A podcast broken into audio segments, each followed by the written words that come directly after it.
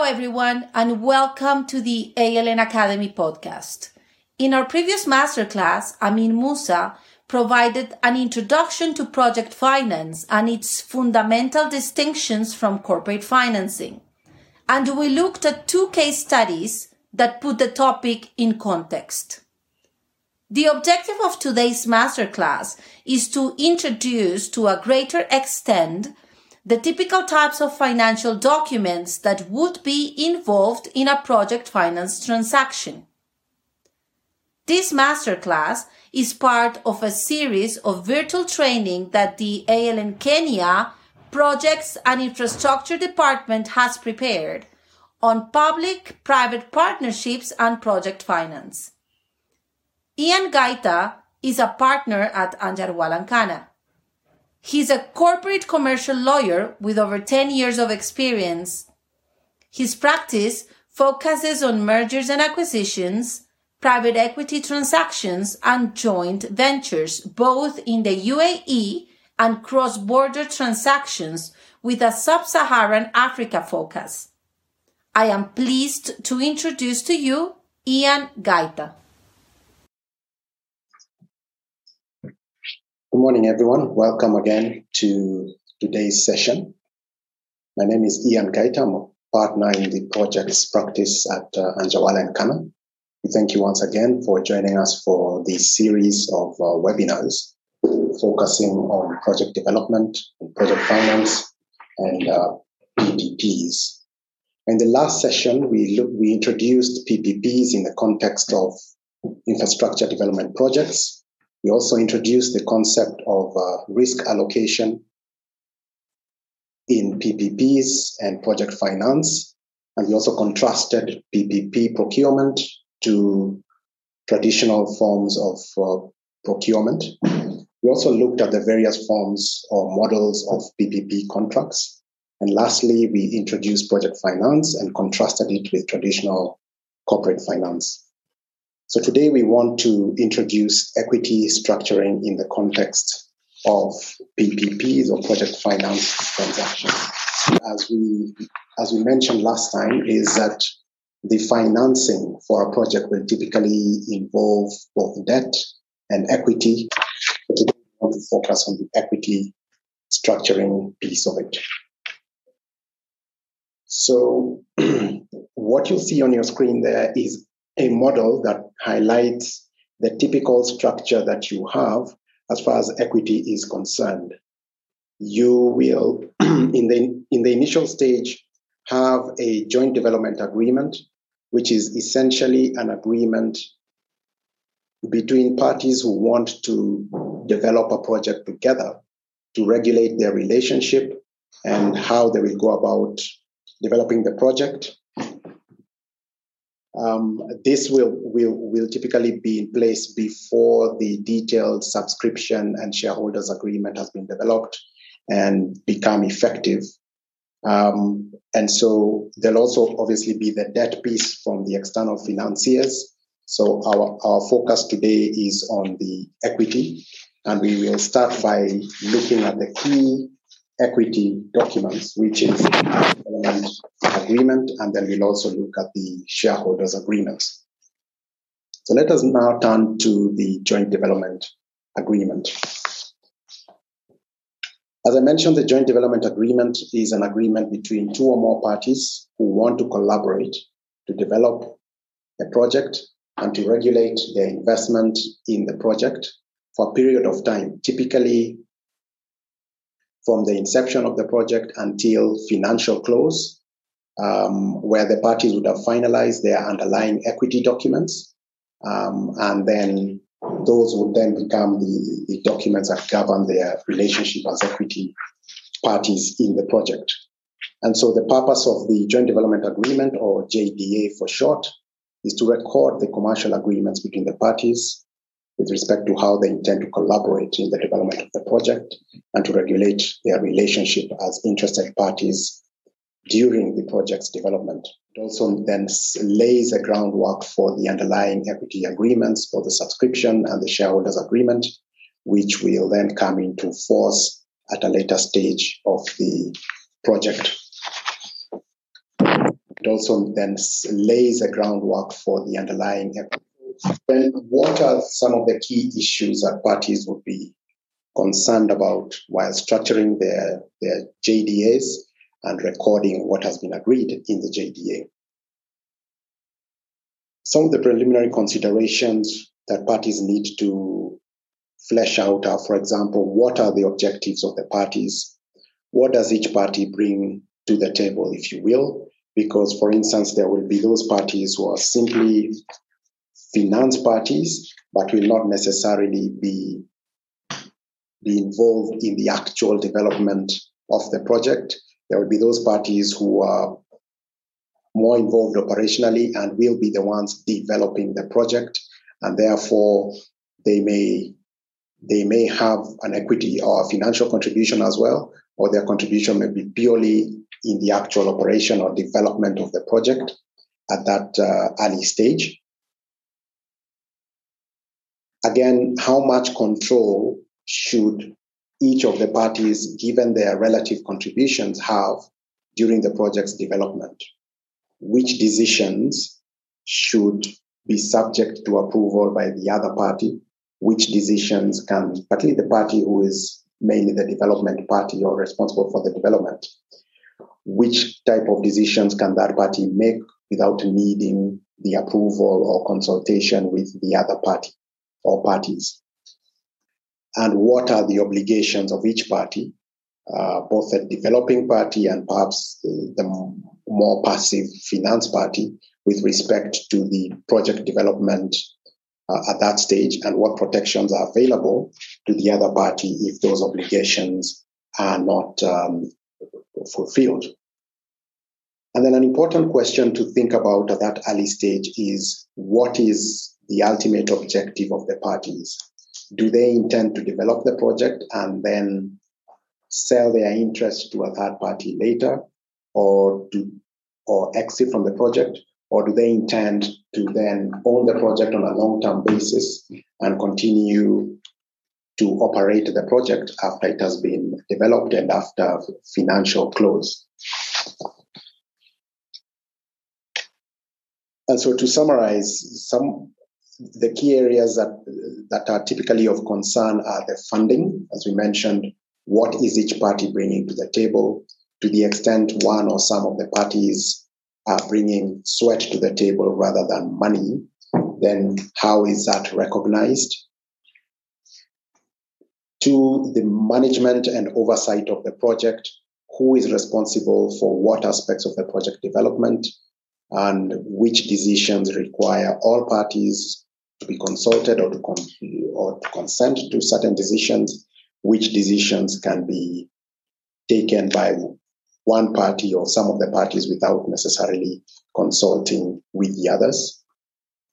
Another key aspect is exclusivity.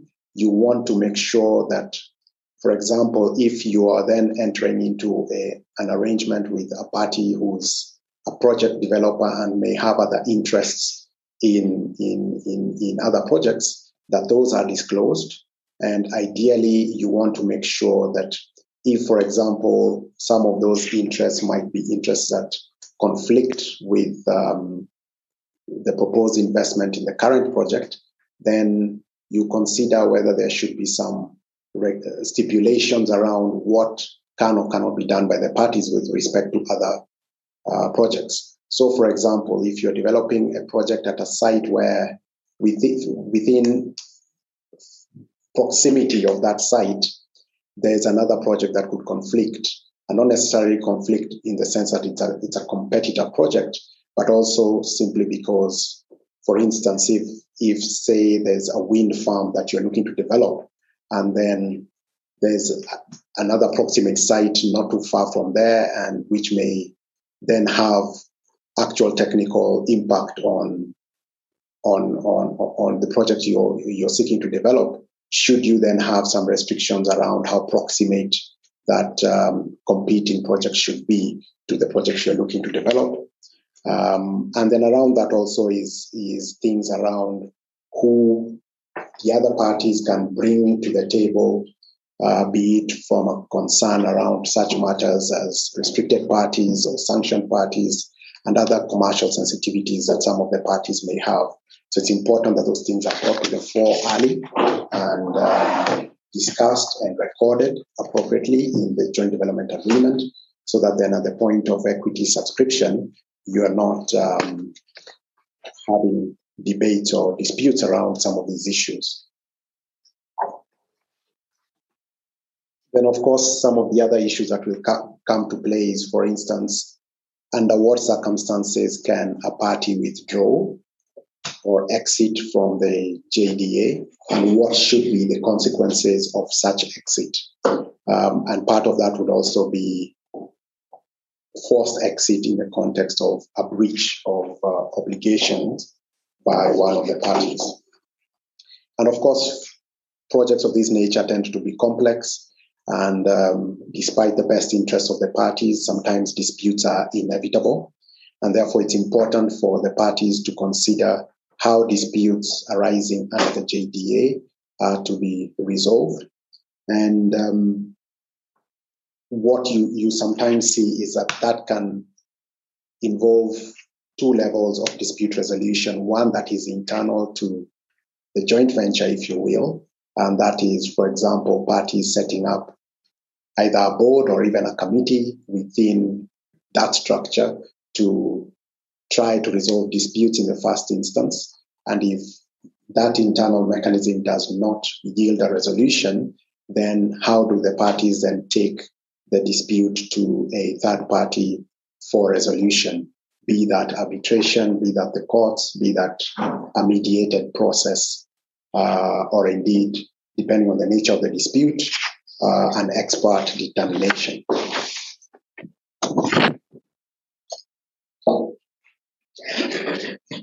So then, fairly quickly, when it comes to matters of of funding, what you want to set out very clearly is what each party brings to the table, and as we mentioned, where some of the contribution by one of the parties is not cash but is in kind, then it's it's important that that is clearly recorded and the terms of that in-kind contribution and what it actually means in terms of eventual equity down the line is uh, well set out.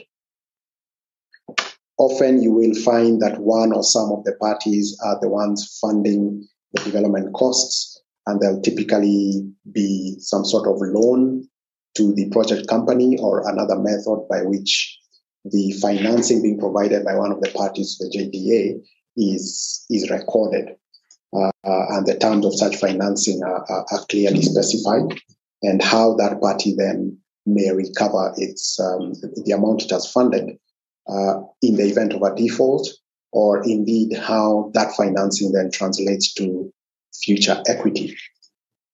In terms of management and oversight of the project, because at this stage you're not necessarily shareholders in an in, in, a company, this would be more in the nature of what we call contractual joint ventures.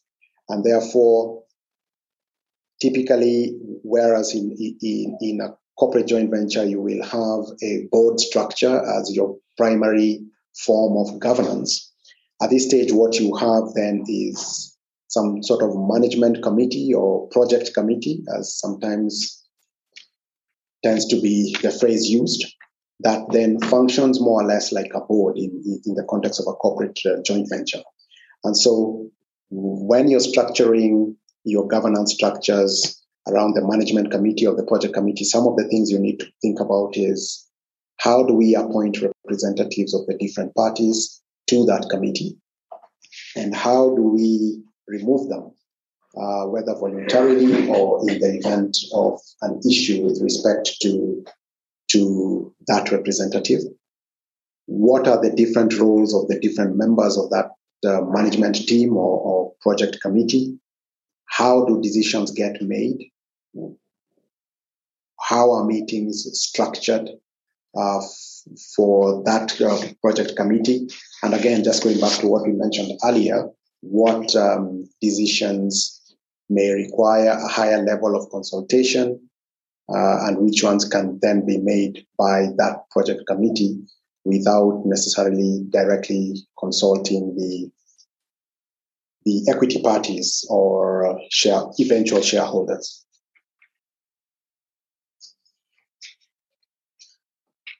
So we've already discussed exclusivity. Uh, the other point I want to mention in, in a bit more detail is termination. As I mentioned, it's important to specify the circumstances in which one party may terminate the joint development agreement. And some of those would typically include things like if there's um, a change of control that has not been authorized. Um, for instance, then one party may, may wish to exit, particularly because, as we mentioned earlier, if that change in control then results in another party to the joint development agreement being a party that that other party simply cannot do business with, either for commercial reasons or indeed legal reasons such as sanctions, then you want to be able to, to exit at that stage. Other reasons could, for example, be the insolvency of the other party or its parent company, and then uh, breach related um, events. And in addition to grounds for termination, then it, it, it's always essential then to set out and, and, and clarify what should the consequences of that termination be. As we mentioned earlier, if, for instance, you're the party that has been funding development costs and there's a, a loan agreement relating to that development cost funding, then what should happen in that instance? Would that then translate to an acceleration of that loan? And, and how do you recover your, your money back? To the extent then there's already shares that has been that have been granted in a project company, then should there sh- should that termination then trigger a, a, a transfer, an obligation to transfer those shares by the defaulting party? We also mentioned dispute resolution and um, the, the kinds of escalations that we resolve a dispute internally first through some mechanism that you have set out, and then uh, recourse to external mechanisms, be that mediation, be that an expert determination, uh, or be that an outright arbitration or, or a court process. Um, we will not go into the pros and cons of each of those. Uh, I believe many of you will be familiar with the arguments for or against each of those mechanisms, uh, but we can certainly elaborate on that in, in, in future sessions. So that gives you, in a nutshell, the an overview of what joint development agreements are intended to achieve. And as we say, they are a precursor to the main either share purchase or subscription and the shareholders agreements. And at this stage, we will then turn to share purchase and share subscription agreements, uh, which are in principle the documents by which then the parties acquire their equity interests in the project SPV. So the distinction there being in that in a purchase, you're buying shares from an existing shareholder. In a subscription, you're not buying shares from an existing shareholder, but you're being allotted shares in the company by the company itself. But in terms of the key commercial provisions and um, key terms, they are broadly similar. Uh, and so we will now turn to looking at some of the key considerations that um, should, should be on top of your minds as you're structuring and negotiating your share purchase or subscription agreements. Some of the key considerations will be with respect to the conditions precedent, to the agreements becoming effective, and also to the completion of the equity investment, and those would range from commercial conditions precedent relating to, for example, development milestones with respect to the project and other commercial points. Some of those conditions precedent will also be regulatory in nature. For instance, antitrust or competition approvals that uh, typically may be required to be obtained other conditions, pres- regulatory conditions precedent for example, relate to key authorization from regulators, such as in the case of um, energy projects, then you would typically require that your offtake agreements and other agreements are approved by the relevant um, energy regulator in your jurisdiction. And so those would typically form part of the conditions precedent uh, to a, a, party then subscribing to shares in the project SPV. And then some of the other conditions precedent we you typically see is around issues such as material adverse changes.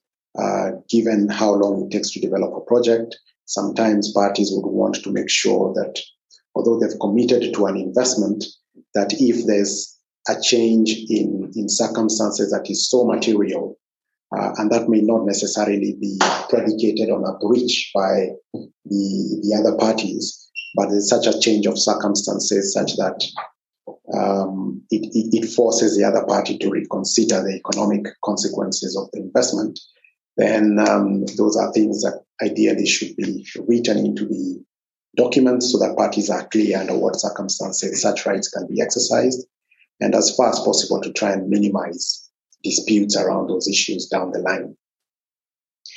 And obviously, the other point is, is consideration, and that is simply price. At what price will the parties be subscribing for shares in the project company or in the holding company, uh, in, which in, in turn will own the project company.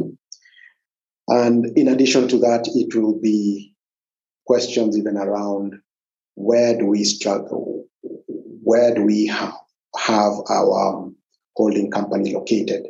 Um, typically tends to be offshore and it's important then to have that discussion early enough at the point of the JDA so that parties understand where, at what, what at what level they'll be investing, and then take advice, particularly with regard to the tax implications of that investment in an offshore company, and not just at the point of entry, but also at the point of any possible exit down the road. What um, different jurisdictions in terms of holding company jurisdictions may mean for an exit by that party. Thank you for listening to this episode. In our next masterclass, we will discuss in depth shareholder agreements, their key clauses, and provisions to consider when developing a shareholder agreement. Ian Gaita, partner at ALN Kenya and will take us through this matter. Please remember to subscribe to our ALN Academy podcast to receive notifications when we upload new episodes. See you in our next episode. Bye!